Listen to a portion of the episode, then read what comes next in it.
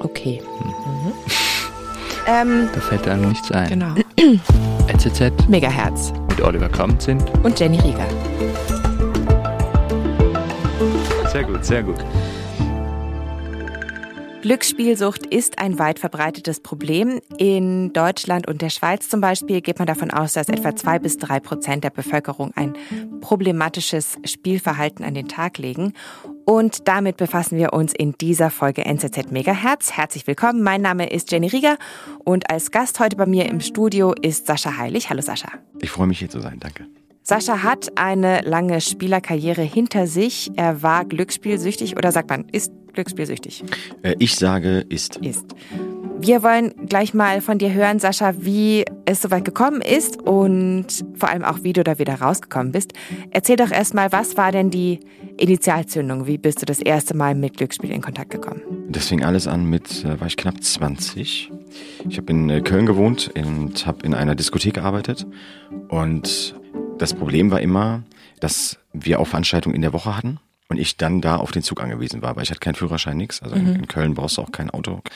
Und ähm, dann hatten wir eine Veranstaltung in der Woche und äh, ich hatte wieder diese Überlegung, okay, gut, was machst du jetzt? Also gehst du jetzt zu Fuß zum Hauptbahnhof, wartest da, bis dann dein Zug fährt oder gehst du in das benachbarte Tag- und Nachtcafé und wartest einfach, bis die nächste mhm. Straßenbahn fährt?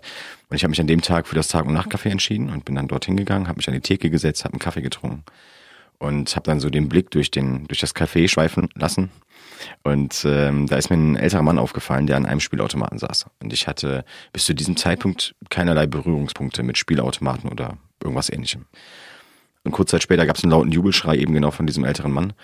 Und dann sind alle in diesem Tag- und Nachtcafé, das waren so ungefähr zehn Leute, sind dann zu ihm hin, haben ihm die, die, die Hand auf die Schulter gelegt, auf die Schulter geklopft und gesagt, hey, Glückwunsch, das hast du verdient, wer, wenn nicht du. Und da war meine Neugier geweckt und dann bin ich auch dahin, habe mir das angeguckt, dann wollte ich wissen, was er jetzt gewonnen hat und dann hat er auch ganz gut Geld gewonnen. Mhm habe ich auf die Uhr geguckt und dann hatte ich halt immer noch genug Zeit zu überbrücken.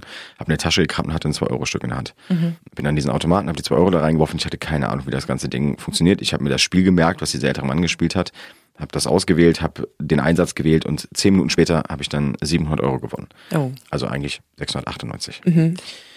Und das war Wahnsinn. Das war Euphorie ohne Ende, Adrenalinkick und ich habe mir nur gedacht, so wow, innerhalb hier von kürzester Zeit 700 Euro gewonnen das ist so fast das, was ich damals so monatlich verdient habe. Habe ich mir das Geld auszahlen lassen und bin dann nach Hause gefahren. Am nächsten Morgen habe ich mich dann nochmal sehr gefreut, als ich das Geld im Portemonnaie hatte, bin zur Bank gelaufen, habe das Geld eingezahlt und auf dem Weg dahin sind mir erstmal die Spielhallen aufgefallen, die bei mir so in der näheren Umgebung waren. Die du vorher eigentlich nie so richtig wahrgenommen Gar nicht, hattest. also wirklich überhaupt nicht. Ich mhm. bin da wie so mit Scheuklappen einfach vorbei, es hat mich nicht interessiert. Und dann habe ich 50 Euro behalten und habe gedacht, ja gut, heute hast du frei, probierst so eine Spielhalle aus, was einmal geklappt hat, klappt vielleicht nochmal und bin in diese Spielhalle rein wenn du da reinkommst, du betrittst quasi so eine ganz neue Welt. Mhm. Das ist alles so ein bisschen dunkel, da liegt so ein, also bei mir in der Spielhalle lag ein roter Teppich, dann gehst du vorne an den Empfang, du wirst sehr freundlich begrüßt, du musst deinen Personalausweis einmal vorzeigen, dann kommt die Frage, was möchtest du trinken, Kaffee etc. pp, das haben wir alles da. Früher gab es sogar noch Zigaretten da, alles kostenfrei, Essen gab es auch kostenfrei. Mhm. Dann das ist auch so ein bisschen so ein Raum, in dem es keine Zeit gibt, oder? Auch, wo es keine Uhr gibt nicht. und so. Deswegen ist ja immer alles abgedunkelt, weil du auch nicht mitkriegst, eigentlich, was draußen passiert. Mhm. Die Scheiben sind abgedunkelt, damit auch keiner von außen reingucken kann. Du hast so ganz gemütliche äh, Bürostühle dort stehen und dann setzt du dich halt dahin und dann vergisst du auch irgendwann komplett die Zeit. Und ich habe diese 50 Euro relativ schnell verloren und habe mich tierisch drüber geärgert und bin dann da raus und habe gedacht, ach, okay, gut, die 50 Euro holst du dir wann anders wieder. Und dann wurde so aus einmal spielen, öfter spielen, aus öfter spielen, immer spielen in einem relativ sehr kurzen Zeitraum. Mhm. Ich war dann so angefixt von diesem Spielen und diesem unbedingten Drang und, und Willen auch wieder zu gewinnen und vor allen Dingen auch meinen Verlust in Anführungsstrichen wieder zurückzuholen, dass ich so viel Ehrgeiz hatte, dass ich wirklich dann fast täglich dahin gegangen bin und irgendwann dann wirklich täglich. Und irgendwann habe ich auch meine Arbeit komplett vernachlässigt. Also mhm. ich habe nur noch gearbeitet, um Geld zu haben, um zu spielen. Und irgendwann kommst du aber auch an diesen Punkt, dass du halt irgendwann kein Geld mehr hast. Ich habe mir angefangen, Vorschüsse zu holen von meinem Arbeitgeber und mein Arbeitgeber hat das nie groß hinterfragt. Also er hat schon mal gesagt, so Sascha, was machst du hier? Du holst dir die Vorschüsse, das hast du vorher nie gemacht, was ist los? Und dann kommt halt eine, eine Eigenschaft, die wir Spielsüchtige, also jetzt, ich rede mal nur von mir, die ich als Spielsüchtige habe, und zwar ich bin äh, mit der beste Schauspieler, den es gibt. Mhm. Weil ich mir halt antrainiert habe, so eine Fassade, dass ja niemand mitbekommt, dass ich halt jeden Tag mhm. zocken gehe, dass ich das Geld, was ich mir als Vorschuss hole, zum Zocken brauche. Ich bin auch nach der Arbeit, ich habe dann so zehn Stunden gearbeitet und bin danach dann auch direkt in die, in die Spielhalle gefahren und habe mhm. dann erstmal noch bestimmt so vier, fünf Stunden weitergezockt und habe dann auch so teilweise nur zwei, drei Stunden höchstens geschlafen und dann wieder zur Arbeit. Manchmal habe ich auch die ganze Nacht durchgezockt und bin dann morgens direkt wieder zur Arbeit gegangen, mhm. quasi in denselben Klamotten. Aber es hat, es hat nie einer gemerkt. Es hat auch nie einer hinterfragt, weil das ist einfach das, was ich mir so antrainiert habe. Diese mhm. äußere Fassade, dass ja keiner nach innen guckt. Wie hast du das? Also ich meine, das ist ja irgendwie auch ein Prozess, das sich antrainieren oder, oder du immer schon irgendwie gut in, im Schauspiel? Nein, war ich definitiv nicht. Das trainierst du dir an. Wie, ist, wie sieht denn dieser Lernprozess dann aus? Na, es fängt ja schon damit an, dass du nicht willst, dass jemand sieht, dass du in die Spielhalle gehst. Mhm. Und deswegen ähm, gehst du auf die Spielhalle zu und guckst erstmal links und rechts und guckst, okay, ist da jemand, der jetzt irgendwie, den ich kenne oder der mich sehen könnte? Und dann gehst du ganz schnell rein. Und dann habe ich mir auch teilweise vor den Spiegel gestellt und habe gesagt, ey, es ist alles gut und äh, du bist großartig und, und, und alles wird gut und du holst das Geld wieder zurück und heute ist dein Tag. Also ich habe mich auch selbst belogen die ganze Zeit. Mhm. Ich habe mich also quasi selbst durch diese Lügen, die ich mir selbst erzählt habe, motiviert und habe es mir auch noch selber geglaubt. Und das ist so dieser Step zum Schauspielen. Und deswegen hat auch vom, vom, vom Außen niemals irgendwer irgendwas gemerkt. Weder meine Eltern, noch mein Chef, noch Freunde, irgendetwas. Ich habe mir halt angefangen, immer Geld zu leihen, auch von Freunden, aber immer mit den schadenfeinigsten Begründungen. Also ich konnte mir innerhalb von Sekunden irgendwas einfallen lassen, warum ich jetzt gerade dringend Geld brauche. Mhm. Das Geld konnte ich nie zurückzahlen. Das heißt, irgendwann kam ich auch an einen Punkt, wo du natürlich in Erklärungsnot kommst. Und dann brichst du den Kontakt ab. Mhm. So habe ich das gemacht. Ich hatte da keine Lust auf Diskussion, also habe ich den Kontakt von jetzt auf gleich abgebrochen. Mhm. So. Was war denn eigentlich vorher? Was warst du da für ein Mensch, bevor du damit angefangen hast? Und wie war dein Sozialleben so? Also wie warst du jetzt eingebunden, jetzt zum Beispiel mit Freunden und, und Familie und so?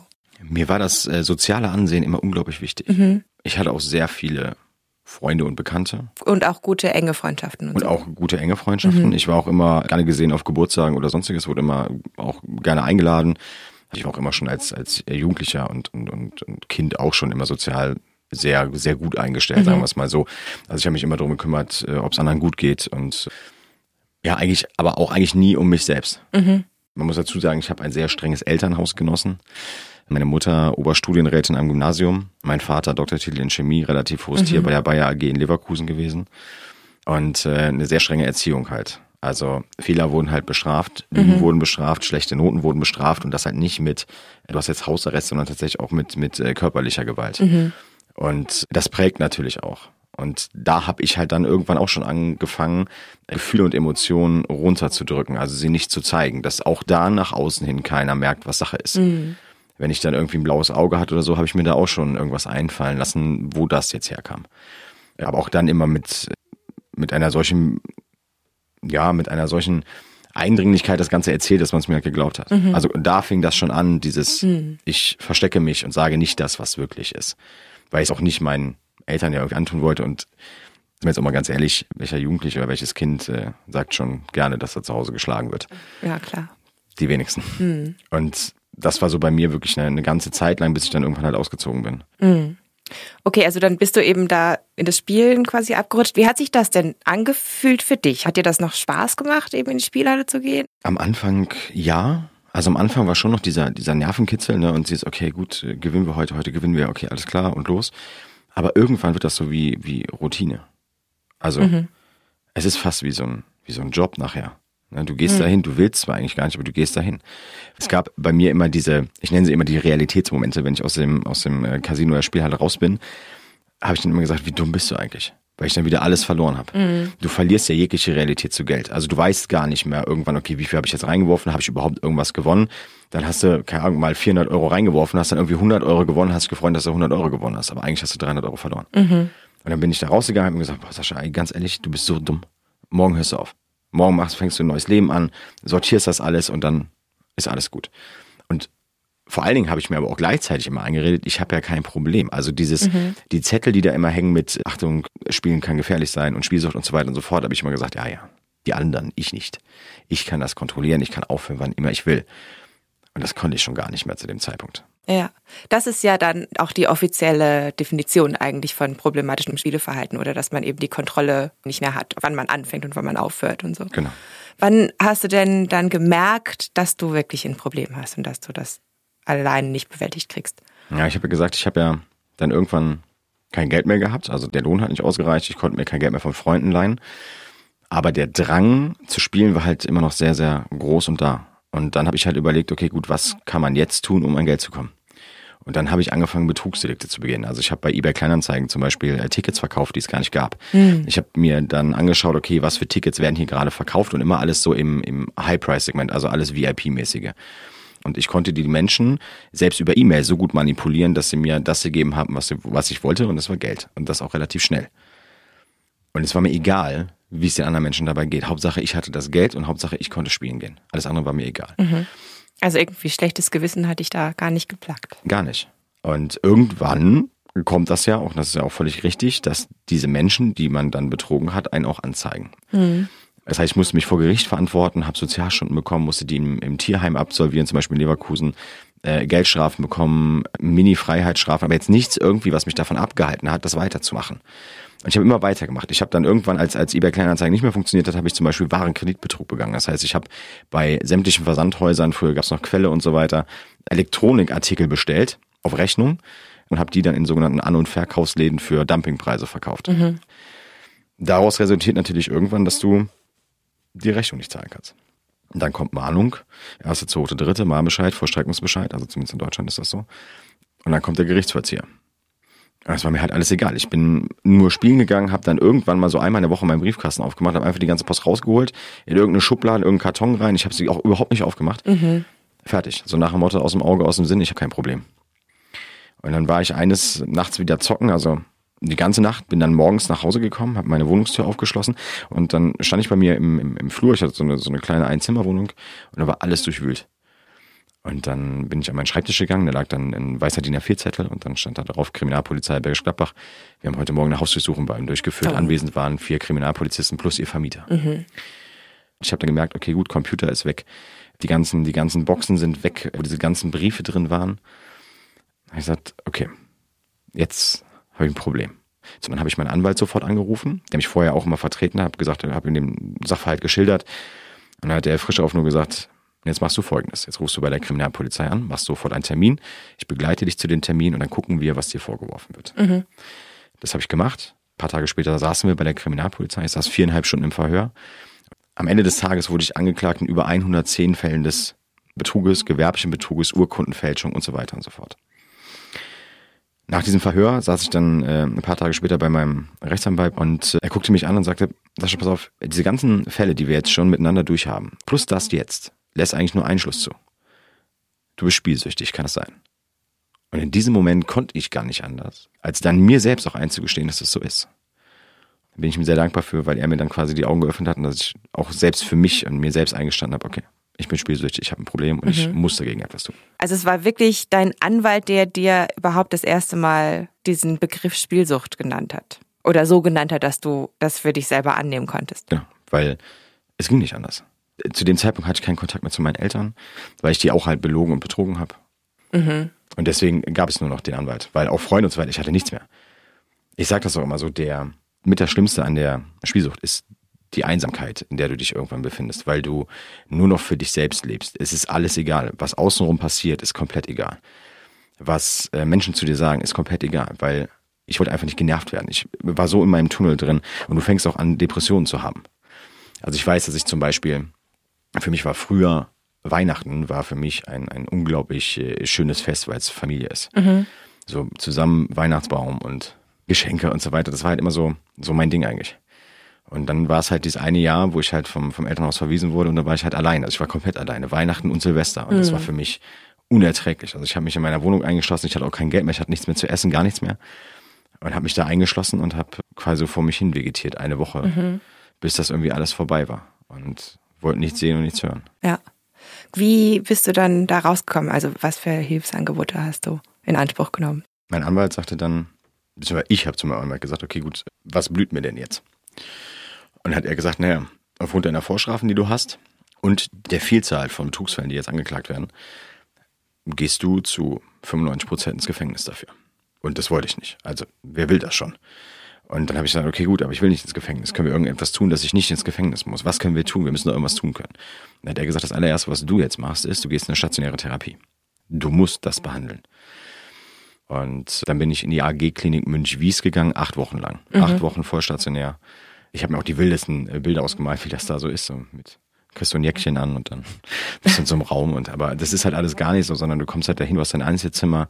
Die Klinik war sehr weit außerhalb von der Stadt, in dem Wald gelegen. Das heißt, ich habe aus meinem Zimmer geguckt, habe direkt auf den Wald geguckt. Und in diesen acht Wochen lernst du, wer du eigentlich bist und warum die Dinge so passieren, wie sie passieren und wie du sie ändern kannst und was du tun kannst und so weiter und so fort.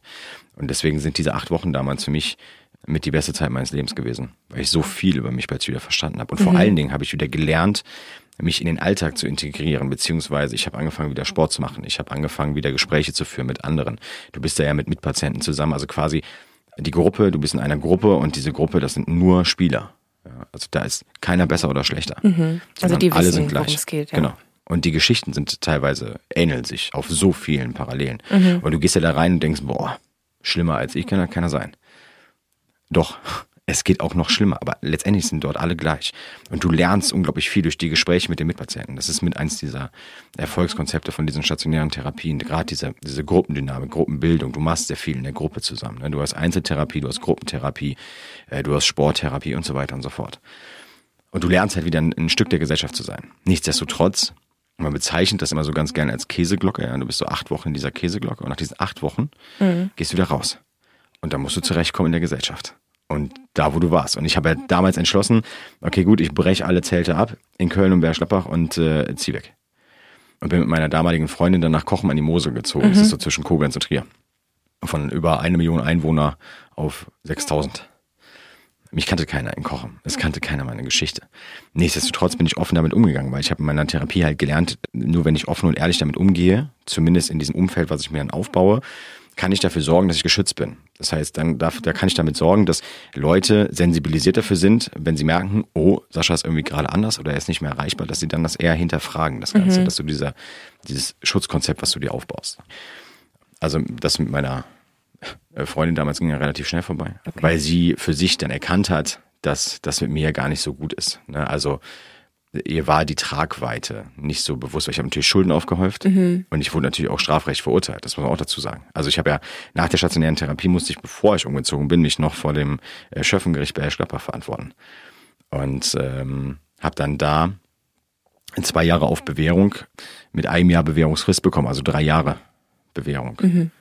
So mit zwei blauen Augen. Und das hat ihr halt alles nachher nicht mehr gepasst. Und deswegen war sie dann weg. Letztendlich ist es so gewesen, ich habe dann meinen eigenen Weg gemacht, habe dann äh, die Ausbildung gemacht zum Hotelfachmann in Kochen. Also versucht ein ganz normales Leben wieder zu führen, habe meine angefangen, meine Schulden abzu, abzubezahlen. Äh, habe dann auch meine äh, jetzige Ex-Frau kennengelernt in, in Kochen bei meinem ersten Friseurbesuch. Und ähm, es war alles gut. Also ich hatte dann auch wirklich äh, spielfreie Zeit, ja, also von der von der stationären Therapie bis dann halt der der Rückfall kam. Und der Rückfall war dann tatsächlich nochmal viel, viel schlimmer als das, was vorher passiert ist. Mhm. Wie ist es dazu gekommen? Der Rückfall ist dazu gekommen, dass ich nach meiner Ausbildung, sagen wir mal so, sehr viel freie Zeit hatte. Das Tödlichste, was dir passieren kann mhm. als Süchtiger ist, wenn du freie Zeit hast und nicht weißt, was du machen sollst. Und ich habe dann für meine Ex-Frau habe ich die Buchhaltung gemacht. Sie hat einen Friseursalon in Kochen. Habe die Buchhaltung immer alles sauber gemacht und irgendwann saß ich dann vor dem Computer und dann wollte ich meine E-Mails noch checken und dann blinkte da so eine helle Anzeige auf mit äh, zahl jetzt ein und du bekommst so und so viel Bonus. Und das mhm. ist ganz einfach. Und einfach nur hier klicken. Und also es war so ein, so ein Online-Casino, wo genau. man eben häufiger irgendwie auch so Anzeigen für sieht, eigentlich im Internet genau. oder eigentlich überall. Überall, mhm. ja. Du lernst in der Therapie, dass diese Trigger-Momente oder diese Rückfallgedanken, dass die dazugehören. Und du lernst eigentlich auch, was du tun sollst in diesen Momenten, nämlich ganz schnell weg. Also mhm. ausmachen, aufstehen, rausgehen, irgendwie, dass du dein Gehirn auf was ganz anderes programmierst gerade. Das habe ich halt nicht gemacht. Ich habe mhm. da wirklich so drei, vier, fünf Minuten drauf gestarrt. Und dann habe ich so wie automatisiert drauf geklickt. Ich habe mich angemeldet, das dauert ja auch so ein bisschen, habe das Konto verifiziert, habe Geld eingezahlt und dann war es halt wie beim ersten Es sind aber noch mega viele Schritte da, ja. oder? Also jeden, aber ja. da bist du so in der, dann ist wieder, du bist ja so in diesem Tunnel drin, ne? mhm. ne? weil du hast jetzt dann deinen Rückfall. Mhm. Das ist ja in dem Moment, war es mir auch nicht bewusst, ne? aber du bist einfach so, okay, gut, ich mache das jetzt mhm. und zahle das ein und Konto wäre das dauert so zehn Minuten locker, bis das alles mal fertig ist. Ja. Und dann war es wie beim ersten Mal. Dann habe ich mit wenig Einsatz sehr viel Geld gewonnen und oh. habe dann äh, tatsächlich in sehr kurzer Zeit 278.000 Euro gewonnen. Oh je. Und das ist. Oh je, das ist ja wirklich das Schlimmste, was passieren kann, oder? Meinst du, ja, ja wenn du da verloren hättest, einfach, meinst du, es wäre ganz anders ausgegangen vielleicht? Wahrscheinlich. Hm. Ne, also kann ich jetzt nur drüber spekulieren. Wahrscheinlich hätte ich dann das, das ganze Konto von mir leer gemacht und, und hätte dann gemerkt, okay, gut, äh, scheiße, auf gut Deutsch. Mhm. Jetzt war es aber halt einfach so. Also man muss die Entwicklung zu den 278.000 Euro muss man auch mal gerade erklären. Also ich habe das Geld eingezahlt und hatte dann im ersten Spiel so rund 16.000 Euro gewonnen. Und in diesem Moment, wo ich die 16.000 Euro gewonnen hatte, habe ich gemerkt, oh, du hast einen Rückfall. Mhm. Das ist nicht gut. Und dann wollte ich die 16.000 äh, 16 Euro nicht auszahlen, sondern ich habe gedacht, okay, gut, was nicht da ist, musst du nicht erklären, weil sonst hätte es ja meine Ex-Frau erklären müssen, wo dieses Geld herkommt. Mm, dann okay, habe ich ein neues Spiel auch gleich wieder so in der in genau. der Lügenfalle eigentlich ja, ja, genau. direkt. Ne, vertuschen und, und es ist nicht passiert. Ja? Mhm. So, ich weiß, dass passiert ist, aber es muss kein anderer wissen. Dann habe ich ein anderes Spiel ausgewählt und habe den maximalen Einsatz gewählt. Das waren 300 Euro pro Klick auf die Maus. Und habe eigentlich gehofft, dass ich halt jetzt relativ schnell diese 16.000, nochmal, das sind 16.000 Euro gewesen, die 16.000 Euro verspiele, ganz schnell. Mhm. Und dann so nach der fünften, sechsten Drehung bin ich dann halt in die sogenannten Freispiele gekommen, da wo ich überhaupt nicht hin wollte. Ja. Und dann hat es halt geklingelt. Und dann standen nachher dann 278.000 Euro da. Und das war tatsächlich dann die Summe, wo ich gesagt habe, das kriege ich nicht hin. Also das kriege ich mit, mein, mit meinem Gewissen und so weiter, kriege ich das gerade nicht hin, dass ich hier 278.000 Euro jetzt in irgendeiner Form versuche runterzuzocken. Also habe ich mir die auszahlen lassen. Also mhm. in, in 10.000 Euro Schritten habe mir das ausgedruckt, weil ich dann natürlich auch direkt überlegt habe, okay, gut, wie erklärst du das jetzt deiner, also jetzigen Ex-Frau? Mhm. Ich bin dann nach vorne gegangen, Friseursalon und habe dann zu ihr gesagt, hier, ähm, komm mal bitte mit nach hinten. Habe ihr den Zettel da hingelegt und hat sie gesagt, ja, was ist das denn? Weil da stand immer nur 10.000, 10.000. Habe ich gesagt, ja, guck auf die letzte Seite. Sagt sie, ja, 278.000 Euro was? Und dann habe ich, was ist das? Sag ich, ja, das habe ich halt gerade gewonnen. Und dann hast du bei ihr so diese, ich kann das nicht mehr, also ich kann es nicht nachmachen, aber auf der einen Seite Freude, auf ja. der anderen Seite so Wut, Entsetzen. Ja, klar. Weil sie nicht gecheckt hat, dass ich da hinten gerade einen Rückfall hatte. Aha. Und ähm, ich habe dann zu ihr gesagt, hier, das passiert nie wieder. Und hier hast du meine Bankkarte. Aber hey, wir haben 278.000 Euro gewonnen. Das heißt, ich bin schuldenfrei, du kannst deine Kredite abbezahlen vom Salon. Ist doch super. Ja, da ist doch, es ist halt passiert. Und dann kam ein Satz hoch in der, aus der stationären Therapie. Der Chefarzt. Du gehst, am Ende gehst du zum Chefarzt und äh, machst ein Gespräch mit dem Chefarzt und dann wird nochmal die ganze acht Wochen analysiert. Und dann hat er zu mir gesagt, Herr Heilig, bedenken Sie eins, 90 Prozent von all denen, die hier an meinem Tisch sitzen, sehe ich Minimum einmal wieder, weil mhm. der Rückfall gehört dazu und er ist nicht schlimm. Und diesen Satz, deswegen kann ich ihn auch heute noch so frei raus, den habe ich mir tatsächlich bis heute so abgespeichert. Ein Rückfall gehört dazu und ist nicht schlimm. Und in diesem Moment, wo ich diesen Rückfall hatte, habe ich halt direkt gesagt, okay. Ist nicht schlimm. Der Arzt hat gesagt, kann passieren, ist nicht mhm. schlimm. So wie Grippe, kann wiederkommen, geht dann wieder. Ja. Also hast du den, den Ernst der Lage eigentlich direkt irgendwie so vom Tisch gewischt? Genau, weil ich mhm. habe ja 278.000 Euro gewonnen. Mhm. Also okay, ne, Kollateralschaden, aber ist ja nochmal gut gegangen. Ja. Ende vom Lied war dann, ich habe dann halt die Kredite von meiner Ex-Frau abbezahlt, von dem Friseursalon, ich habe meine Schulden komplett abbezahlt, war schuldenfrei. Ja, und habe dann auf relativ großem Fuß gelebt, weil meine Eltern haben mir damals immer beigebracht, mit Geld bist du alles, ohne Geld bist du nichts. Und in diesem Moment, also ich habe 278.000 Euro, ich war alles. Mhm. Ich war sehr gut angesehen bei Freunden, natürlich dann noch mehr. Hab mir dann zum Beispiel VIP-Tickets, also habe mir vier Business Seats beim, beim ersten FC Köln, beim Fußballverein, gekauft für ich glaube knappe 10.000 Euro. Mhm. Hab ein Mercedes C-Kombi mit AMG Optikpaket, den ganzen Schnickschnack gekauft und ich muss dazu sagen, ich habe zu dem Zeitpunkt immer noch keinen Führerschein gehabt. Okay. Das heißt, den hat dann meine Ex-Frau gefahren. Aber Statussymbol, ja, du bist etwas. Hab sogar diese Mercedes bar bezahlt. Also ich bin mit 30.000 Euro nachher ans Auto aus und hab den bar bezahlt. Also mhm. ich habe auf relativ großem Fuß gelebt in diesem ja. Moment. Und irgendwie mal sowas anlegen oder so? Da. Nö, da, darüber habe ich überhaupt nicht nachgedacht. Mhm. Aber dann kam halt dieser Moment, wo in relativ kurzer Zeit halt so rund 70.000 Euro weg waren. Und dann habe ich Angst bekommen. Ich habe Angst bekommen, dass mein Ansehen und der in Anführungsstrichen Wohlstand mhm. jetzt schwindet. Mhm. Und was ist, wenn das alles weg ist? Und dann ging halt meine Gedankenspirale wieder los. Okay, was einmal geklappt hat, klappt vielleicht nochmal. Und dann habe ich angefangen, mhm. jeden Tag 5000 Euro im Online-Casino zu lassen. Ja. Ja, und Online-Casino, da musst du ja nicht mal aus dem Haus gehen, oder? Das kannst du irgendwie schön, schön heimlich hinter verschlossenen Türen machen. Genau. Ja. Und ich meine, das ist ja jetzt wahrscheinlich auch was, was auch viele andere Leute da reinzieht. Definitiv, du kannst es von zu Hause machen, du kannst es in der Bahn machen, du kannst es überall machen. Du brauchst halt mhm. halt nur das Gerät dafür, entweder Handy oder Laptop, ja. Computer, irgendetwas. Ne? Und dann bist du da in dieser Welt. Und es geht, du musst nicht zum Bankautomaten laufen, nichts, du musst nur dein Konto verifizieren und kannst es halt einzahlen. Und das war ja auch mit, warum konnte ich 5000 Euro jetzt wieder einzahlen? Weil ich mir natürlich die Hintertür aufgelassen habe. Ich habe ihr meine, meine EC-Karte gegeben, aber ich habe ihr nicht mein Online-Banking-Pin gegeben. Und das war so diese unterbewusste Hintertür, die ich tatsächlich nicht beabsichtigt hatte, aber in diesem Moment unterbewusst mir einfach offen gehalten habe. Mhm. Und das ist schon, also ne, gesellschaftliches Problem, ja. Online-Casino ist heftig, weil die Summen kannst du auch nur im Online-Casino gewinnen. Jetzt ist ja Glücksspielsucht auch ein bekanntes Problem. Also es gibt Regulatorien. Es gibt zum Beispiel in der Schweiz seit 2019 das Geldspielgesetz, das jetzt zum Beispiel auch Online-Casinos verbietet, die nicht ihren Sitz in der Schweiz haben. Ansonsten gibt es auch die Möglichkeit, sich sperren zu lassen und eben Angebote, Suchtstellen, die sich mit Glücksspielsucht befassen und so gewisse rechtliche Schranken und sowas. Würdest du da jetzt sagen, das ist genug? Ist eigentlich gut so? Also da muss ich jetzt mal sagen, Chapeau, das ist, da seid ihr äh, Deutschland ein weites Stück voraus. Mhm. In Deutschland gibt es den Glücksspielstaatsvertrag seit 2021. Dieser Glücksspielstaatsvertrag regelt so ein paar Dinge, also eigentlich sehr viele. Unter anderem zum Beispiel, du darfst nur noch äh, 1000 Euro im Monat maximal äh, einzahlen. Mhm. Dann reguliert es quasi den, die, die maximale Drehung, also den, den Einsatz pro Drehung äh, wird geregelt und vor allen Dingen auch das Thema illegale Online-Casinos. Ne, gerade Thema Ausland, Malta etc. pp. Dann gäbe es eine neue Lizenzvergabe, jetzt sind natürlich einige verschwunden. Jetzt guckt man so ein bisschen auf das Thema, okay, wie regulieren wir das Ganze, wie machen wir Spielerschutz. Mhm. Aber es ist halt Bürokratie viel mhm. und ich finde, da läuft halt alles eigentlich noch nicht so, so viel Gutes, wie es hätte sein müssen oder wie es sein sollte jetzt für Spielerschutz. Und deswegen, wenn ich jetzt höre, dass ihr in der Schweiz schon die Casinos verbietet, also wirklich verbietet, die im Ausland sind, ist das ja schon mal ein immenser Schritt. Mhm. Aber auf der anderen Seite, ich glaube, Deutschland hat äh, äh, allein ähm, in der letzten Abrechnung 4,3 Milliarden Euro an Steuern eingenommen dadurch. Mhm. Und letztendlich, ja es ist Geld, was da mitspielt. Und ja. das ist nicht wenig. In meinen Augen muss, muss viel, viel mehr passieren im, im Bereich des, des Spielerschutzes. Mhm. Vor allen Dingen gerade bei den Kindern und Jugendlichen. Weil da fängt's an. Wir haben ja auch schon im Vorgespräch darüber gesprochen, das Thema Lootboxen zum Beispiel, ne? also diese In-App-Käufe. Und dann hast du aber auch da schon dieses Thema Glücksspiel im Sinne auf, äh, nach Motto, okay, dreh jetzt am Glücksrad jeden Tag und erhalte einen Preis so ungefähr. Ne?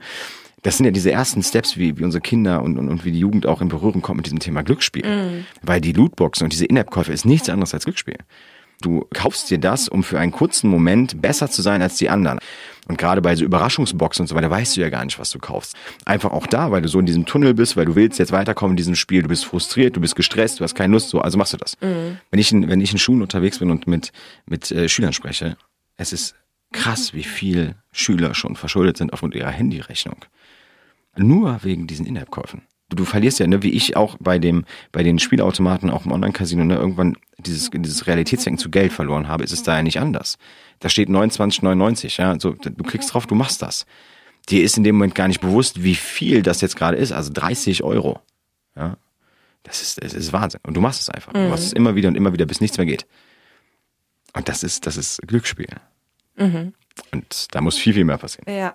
Wenn du dich jetzt mal so an den Moment zurückerinnerst, als du deinen Rückfall hattest, was hätte dir denn dann da geholfen? Also ich schätze mal einfach so ein, eine Box, die aufpoppt und sagt, Achtung, Glücksspiel ist gefährlich, hättest du wahrscheinlich nicht getan, oder? Nee, gar nicht. Mhm. Also den hätte ich ja weggeklickt. Ne? Ja. ja. Es ist schwierig zu beantworten, was hätte jetzt geholfen? Also äh, natürlich hätte geholfen, wenn äh, jemand, ich sag mal, durch Zufall es mitgekriegt hätte mich davon abgehalten hätte. Mhm. Das hätte definitiv geholfen. Also im, im richtigen Leben, oder? Im, im richtigen mhm. Leben, genau. Äh, wobei, wenn wir jetzt mal so ein bisschen Zukunftsmusik machen, ich habe jetzt auch gelesen, ist, äh, wir leben in einer Zeit mit KI, ne, also mit der virtuellen Intelligenz. Da soll es jetzt wohl in absehbarer Zeit irgendwann so weit sein, dass äh, die KI auch Sucht- oder spielproblematisches Verhalten erkennen kann. Mhm. Es muss halt etwas geben, wo, wo Spieler wirklich geschützt werden. Es gibt ja in, in, ähm, in Deutschland, ich weiß nicht, ob das hier in der Schweiz auch so ist, das System heißt Oasis. Oasis ist ein, ein Sperrsystem, wo du dich sperren lassen kannst für halt eben dieses Thema Online-Casino, aber auch für Spielhallen. Und ich arbeite ja mit sehr vielen Menschen auch zusammen, ähm, gerade die auch äh, noch aktiv in der Spielsucht sind. Und ich höre halt immer wieder, dass das bei Oasis ein unglaublich, ja, schwieriger Prozess ist teilweise, weil du, du meldest das an, dass du gesperrt werden äh, möchtest, dann dauert das irgendwie zwei Wochen, aber du kannst dich auch selbst wieder entsperren. In meinen Augen müsste es eigentlich mhm. so sein, und ich sage das wirklich so drastisch, weil ich einfach weiß, wie groß diese Gefahr ist und was alles passieren kann. Wenn du dich sperrst, bist du gesperrt, Punkt. Und dann mhm. ist halt auch dieses Rückfallrisiko geringer. Jetzt muss man aber auch wieder dazu sagen, und das auch wieder Kontrollinstanz, es muss ja auch kontrolliert werden in den Spielhallen. Das heißt, wenn du bei Oasis gesperrt bist, du musst deinen Personalausweis abgeben, dann wird der irgendwo durchgezogen oder gescannt und dann geht eine grüne oder eine rote Lampe an. Wenn du jetzt aber Stammgast bist in einer Spielhalle, auch das höre ich so oft, Die kontrollieren dich gar nicht mehr. Du gehst mhm. einfach rein, ach ja, grüß dich, ja, setz dich, alles gut. Du wirst nicht mehr kontrolliert. Das heißt, wenn du bei Oasis gesperrt bist, gehst du trotzdem da rein, die kontrollieren dich nicht, zack, kannst du spielen. Mhm. Und dann bist du wieder in diesem Kreislauf drin. Dann gehst du halt immer wieder in dieselbe Spielhalle. Und das ist halt dieser Punkt, wo ich sage, ey, mach das doch bitte richtig. Wie ging es denn dann eigentlich weiter mit deinem Rückfall? Wie bist du da dann wieder rausgekommen? Naja, ich habe ja 5000 Euro im, jeden Tag im Casino gelassen. Mhm. Und binnen drei Monaten war alles weg. Also alles mhm. das, was da war, war weg. Und dann war ich natürlich in dieser Zeit komplett im Tunnel und habe nur noch gezockt. Also mhm. nur noch. Hat deine Frau das mitgekriegt? Meine Ex-Frau hat es nicht mitbekommen. Ich habe halt dann irgendwann angefangen, auch wieder Betrugsdelikte zu begehen. Ich habe dann mhm. zum Beispiel auch Geld aus ihrem Friseursalon genommen und habe damit gezockt. Habe äh, einen damaligen sehr guten Freund um sehr viel Geld betrogen. Also habe da wieder voll in das äh, Strafgesetzbuch gegriffen. Und das war noch viel, viel schlimmer als damals mit den Spielhallen. Weil ich dann die komplette Kontrolle verloren habe. Komplett. Und das ging wieder so lange, bis wieder die Polizei bei mir zu Hause stand. Mhm. Also ich habe fünf Jahre Bewährungsstrafe bekommen, plus Rückzahlung an den Geschädigten von, mhm. von, von, der Summe, plus eine stationäre Therapie mit anschließender Nachsorge und so weiter. Mhm. Was dann, ja jetzt nicht die schlechteste Idee ist wahrscheinlich, nein, oder? das war nicht die schlechteste Idee. Und dann habe ich die stationäre Therapie nochmal gemacht, nochmal acht Wochen, diesmal dann in Daun in der Vulkaneifel, das war quasi relativ um die Ecke. Und ich hatte ja ganz am Anfang vorhin auch schon mal gesagt, dass diese, diese erste stationäre Therapie schon die beste Zeit meines Lebens war. Diese Therapie war nochmal viel, viel intensiver.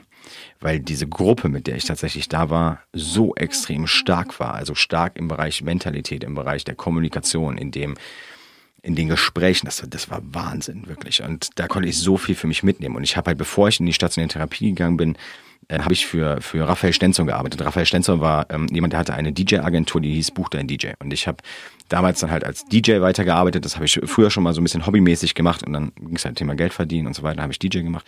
Und irgendwann kam er zu mir und sagte dann, hier Sascha, möchtest du nicht, äh, ich, ich brauche jemanden für Social Media, du machst ja immer so gut Social Media, willst nicht bei mir in der Firma arbeiten ne, für Social Media und so weiter, ich stelle dich ein.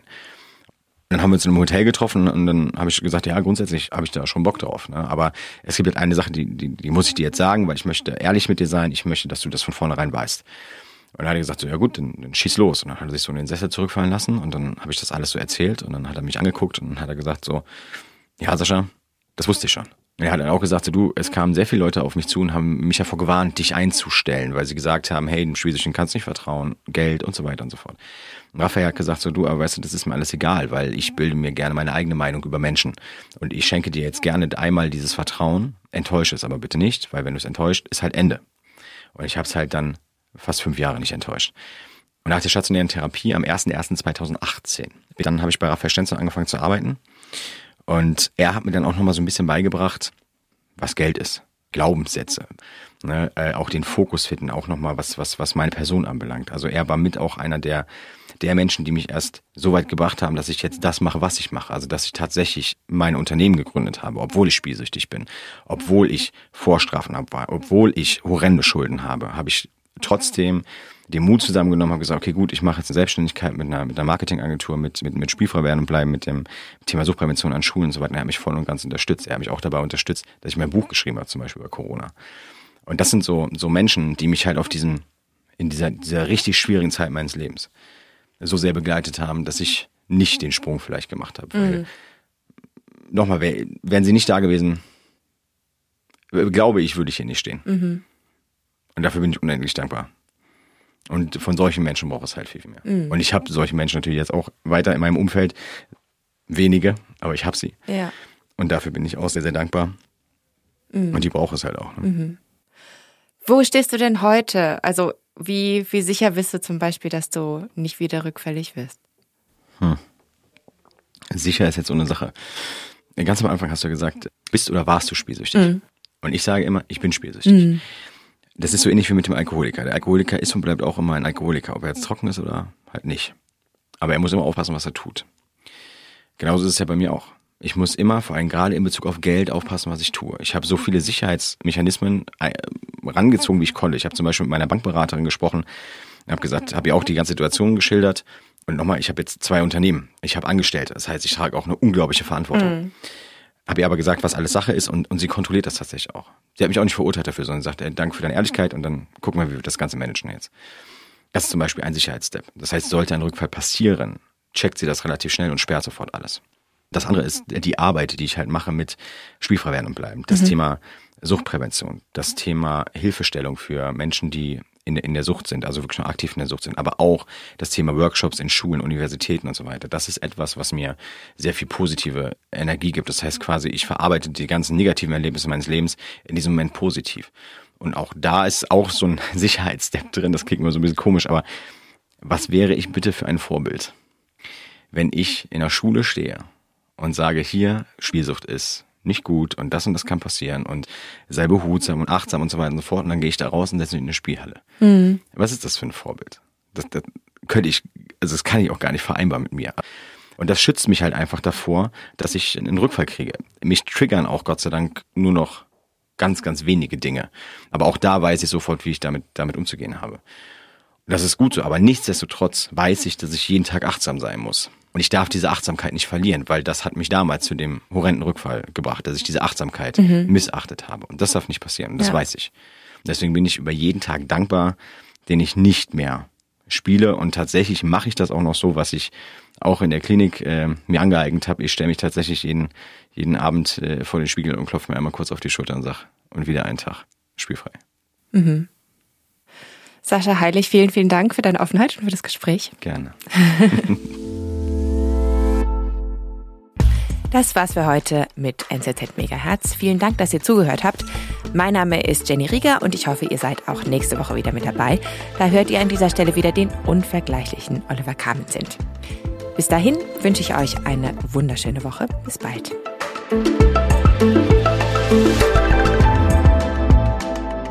I'm your co-host with the co-most.